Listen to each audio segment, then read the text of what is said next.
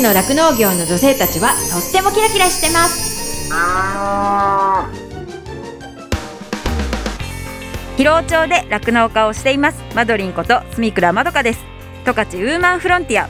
この番組は農業酪農王国十勝からキラキラしている方の活動や取り組み、魅力をお伝えしていきます。お知らせがあります。10日土曜日、 HBC テレビアグリ王国北海道ネクストになんとマドリンが出演します。生放送で1時間スペシャルとなってます。先日チームナックスの森崎博之さんと帯広出身のアナウンサーの森優香さんとお話をさせていただきました。 HBC テレビアグリ王国北海道ネクスト、放送日時は7月10日土曜日の午後4時から5時のお時間となっています。ぜひご覧くださいね。そして今日のゲストはなんとアグリ王国アナウンサー森優香さんがゲストです。皆さんも馴染みがある方もいらっしゃると思うんですけれども、 HBC テレビアグリ王国北海道ネクストで森崎リーダーのアシスタントとして活躍されている他にも HBC ラジオのなるみつという番組も担当されています。今日はですね、この番組になんと札幌からわざわざ来てくださって、でなかなか聞けないね森さんの十勝に住んでた時のお話だったりだとか、高校時代の話とか、この今後の目標だとか、いろんな話を聞かせていただいたので、お話楽しみにしていてください。十勝ウーマンフロンティア、この番組は JA 広尾、北海道酪農のサポーター、日展配合資料、公園のゼノアック日本全薬工業、JA ネットワーク十勝、十勝ごちそう共和国以上の提供でお送りします。日展配合飼料は酪農家の笑顔と乳牛の健康のために、これからも北海道の酪農をサポートしていきます。人も動物も満たされて生きる喜びを、日展配合飼料。動物、未来、見つめる、広がる。ゼノアック日本全薬工業は、動物が持っている未来の可能性を見つめ、見出し、動物と人間との関係が今よりもっと輝かしく素晴らしいものに広がっていけるようチャレンジし続けます。十勝ウーマンフロンティア、十勝の酪農業の女性たちはとってもキラキラしてます。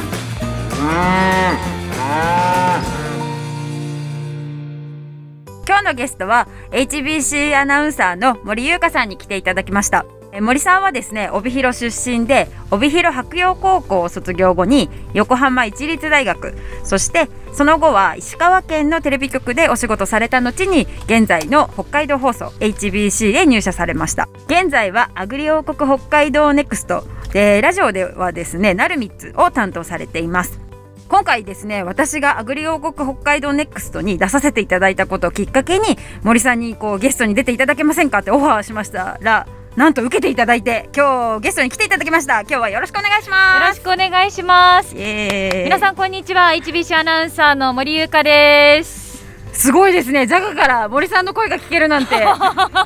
いや、こちらとしてはジャガでお話をさせていただけるなんて本当に本当に光栄です。え、そうなんですか。なんかすごい、こんなねプロを相手に話をするってめちゃめちゃ緊張するんですけど、でもなんか普段は結構やっぱ聞き手が多いじゃないですか。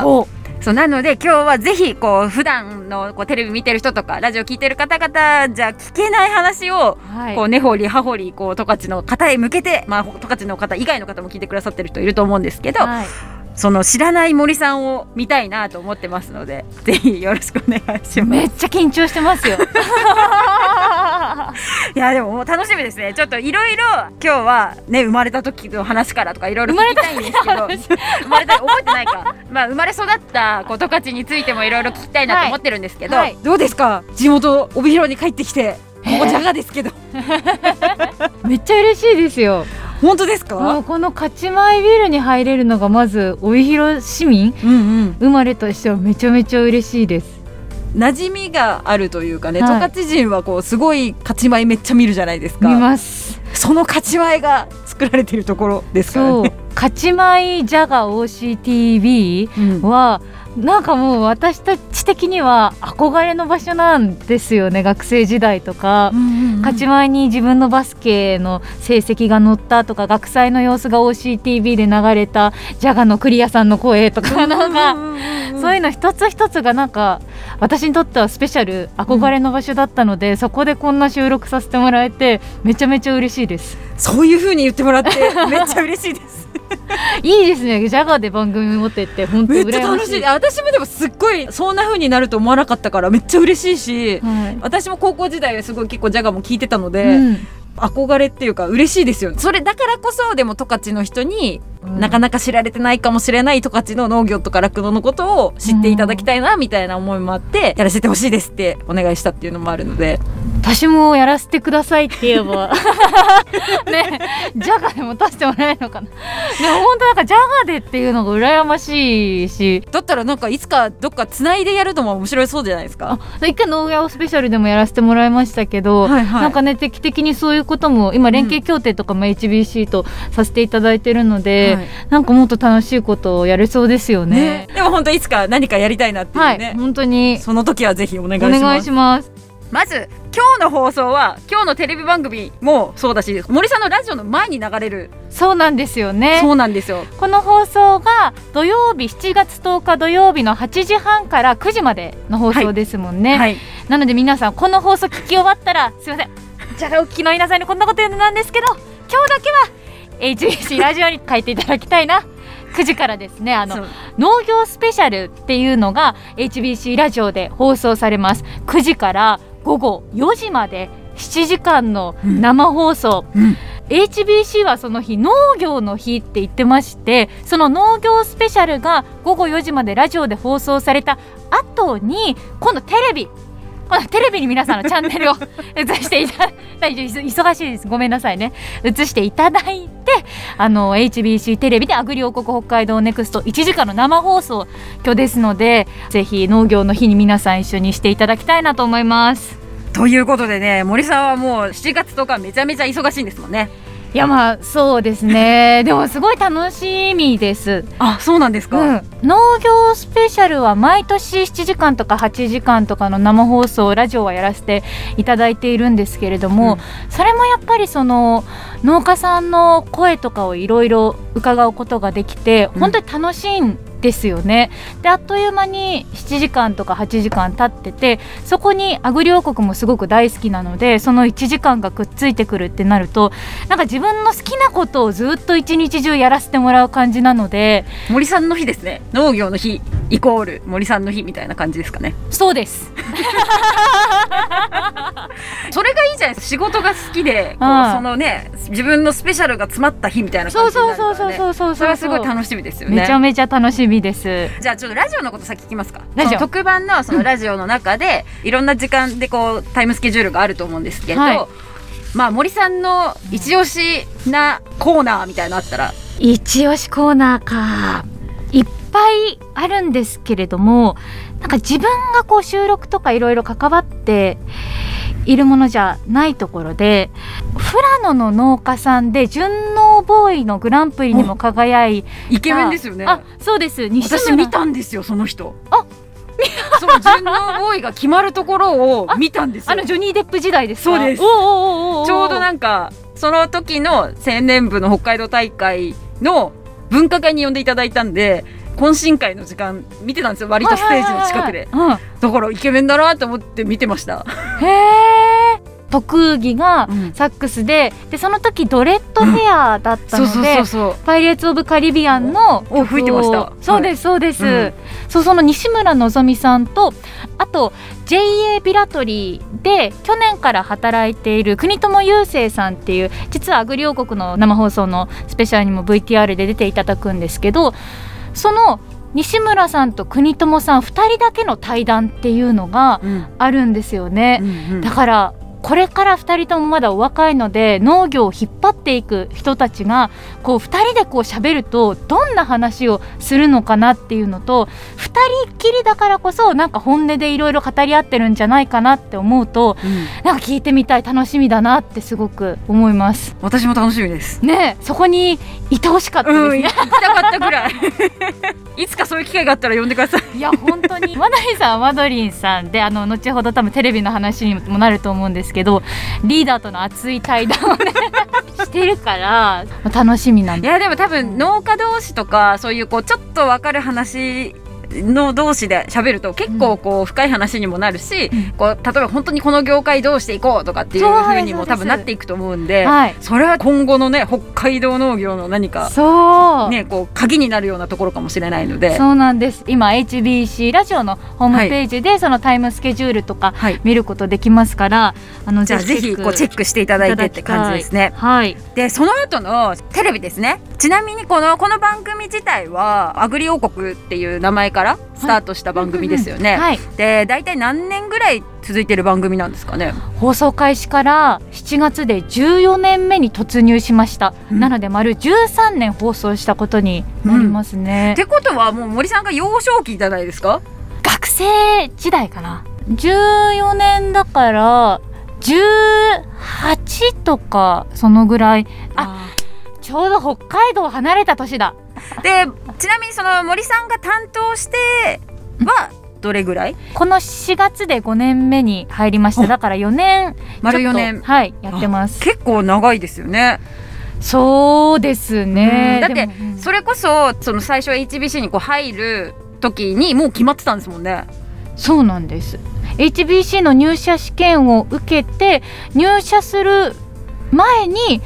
当時の部長から電話が来て、アグリ王国を担当してもらいますって言われました、まだ働いてなかったけど、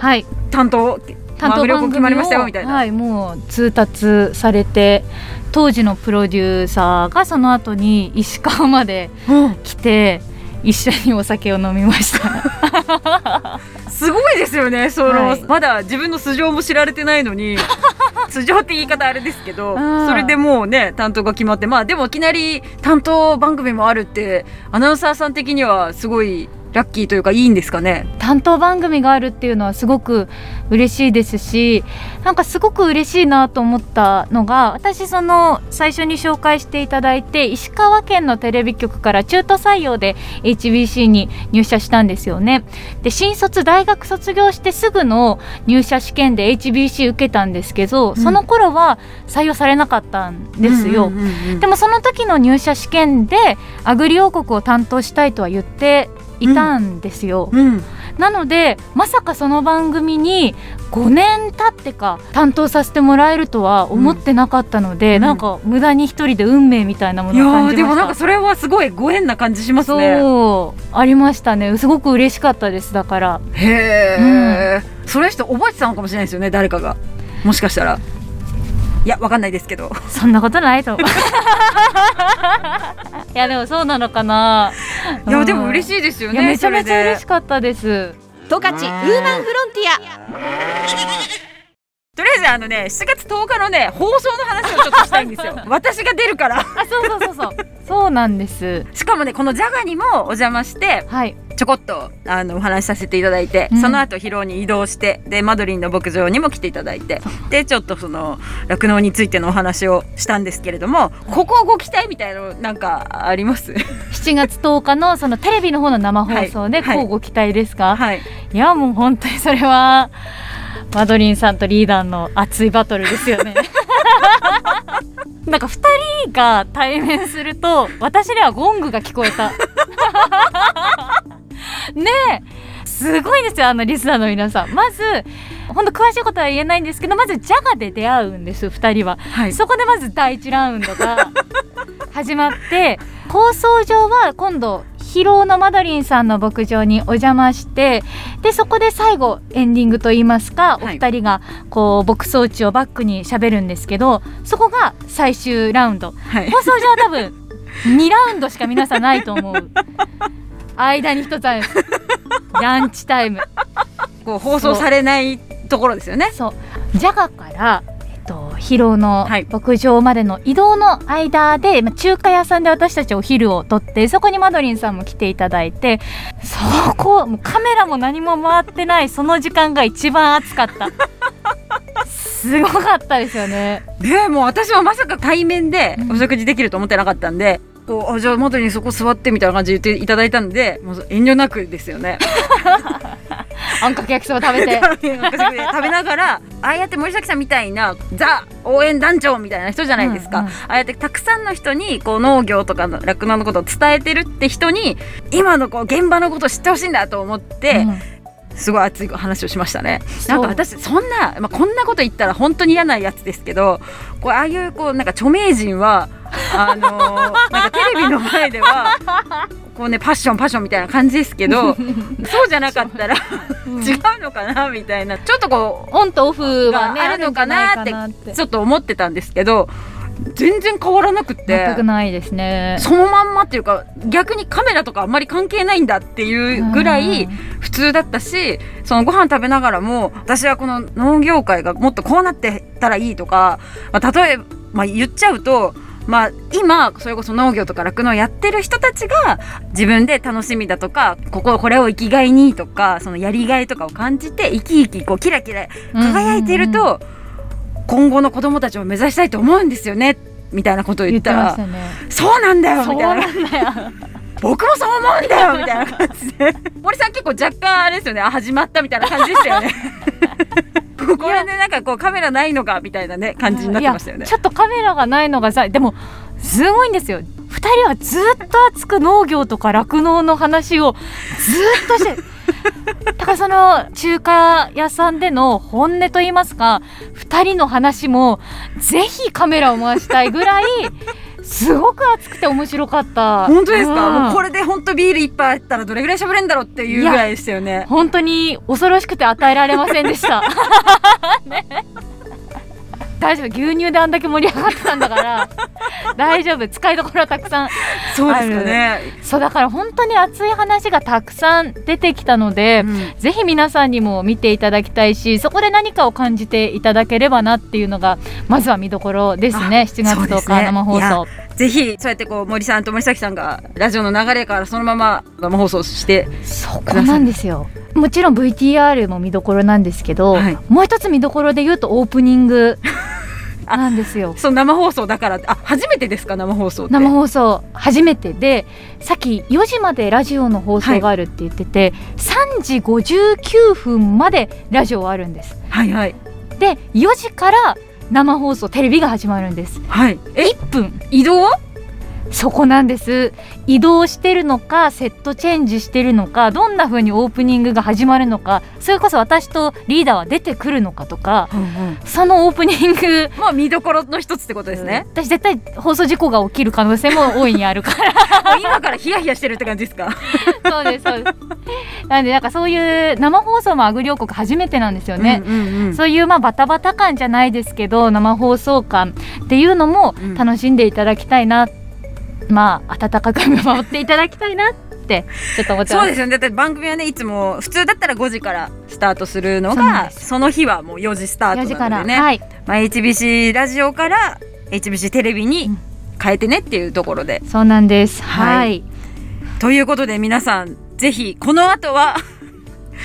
HBC ラジオを聞いていただいて、はい、チェンジしてください、はい、今日だけでいいんでお願いします。はい、それでですね、こう生放送あるじゃないですか、はい、その生放送も見逃し配信で見られるんですか。ちなみに見ることできます。 HBC の動画配信サイトでもんしつけ TV っていうのがありまして、そこで見逃し配信があります。ただいつものアグリ王国はその放送が終わってからの配信になるんですけれども、うん、今回は生放送ということなのでちょっとお時間をいただいて、次の月曜日あさってかな、うん、くらいから配信が始まって、で1ヶ月ぐらい楽しめることに今のところなってます。そうなんですか、はい、あ、じゃあそのなんかオープニングのもしかしたらガチャガチャするかもみたいなやつも1ヶ月ぐらい見れるかもしれないってことですか。1ヶ月見ることができますので、それは、はい、じゃあね、ちょっとこう、あ、それはね、もう北海道外の人とかも見られるということなので、そうなんです、ぜひいろんな人に見ていただきたい。そうですね、うん、その私のパッションがどれだけ伝わるかという、めちゃめちゃ伝わってると思いますよ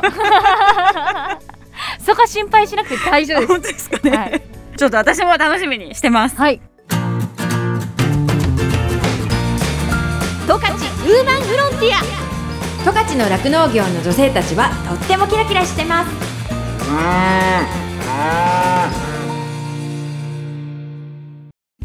エンディングです。この番組のブログもありますので FM ジャガのホームページからチェックしてくださいね。再放送は毎週火曜日の夜7時から7時半です。放送後は YouTube そしてポッドキャストでも聞くことができます。十勝ウーマンフロンティアで検索してくださいね。この後はこの番組を支えてくださっているスポンサーさんからの大事なお知らせタイムです。最後まで聞いてくださいね。 JA 新徳町からのお知らせです。新徳町は全国でも有数のそばの実の生産地、山麓地帯特有の朝晩の寒暖差のある冷涼な気候と新徳の肥沃な大地が風味豊かな美味しいそばの実を育てています。そんな新徳のそばの実を使用した商品がそばの実パスタソース。そばの実パスタソースはそばの実の他に野菜や10種類の豆や雑穀も入った旨味たっぷりのトマト味です。野菜たっぷりで味付けは塩分控えめの薄味なので健康が気になる方も美味しくお召し上がりいただけます。食べ方はパスタはもちろんドリア、チキンソテー、焼き野菜そば、冷製そば、オムライスなどのソースなどいろいろな料理に合わせて食べていただけます。それではこのそばの実パスタソースを試食させていただきたいと思います。見た目なんかすごいミートソースみたいな感じなんですけど食べてみますね。うん、すごいそばの香りがすごいしますね。そしてそばの実と本当にお野菜がたっぷり入ってて、でそんなに味も濃くないですし、これは本当にパスタ以外にも本当にこれだけでソースでいろいろ使えそうだなっていう感じですね。ぜひこれ皆さんご応募いただいて試しに食べてもらいたいなと思います。そばの実パスタソースは帯広競馬場内、十勝村産直市場、帯広空港売店、新千歳空港内で販売しています。ぜひ一度お召し上がりください。最後に JA 新徳町からジャガリスナーにプレゼントです。今日ご紹介したそばの実パスタソース 180g パック3個セットを5名様にプレゼント。ご希望の方はお名前、住所、電話番号を明記の上、件名に JA 新徳町そばの実パスタソース希望としてメール jaga@jaga.fm までご応募ください。締め切りは7月16日金曜日となっています。なお当選者の発表は商品の発送をもって返させていただきます。 JA 新徳町からのお知らせでした。日展配合飼料から大切な子牛に 6g のおまじない、哺乳子牛用サプリメント子牛の味方のご案内です。子牛の味方は初乳に含まれる免疫グロブリンの吸収率を高めるオリゴ糖を原料とする子牛用サプリメント。免疫グロブリンは出生後の子牛が初乳を飲むことで吸収しますが、出生後24時間を過ぎると免疫グロブリンの吸収ができなくなってしまいます。子牛に初乳に含まれる免疫グロブリンをできるだけ早く多く吸収させることは子牛の健康な成長のためにとても重要です。日展配合飼料の子牛の味方は初乳中の免疫グロブリンの吸収をサポートするサプリメント。使い方は簡単です。初乳に子牛の味方を一歩を混ぜて飲ませるだけ。分娩後1回目と2回目の哺乳の時にご使用ください。免疫グロブリンの吸収を高め、感染症などからあなたの子牛を守ります。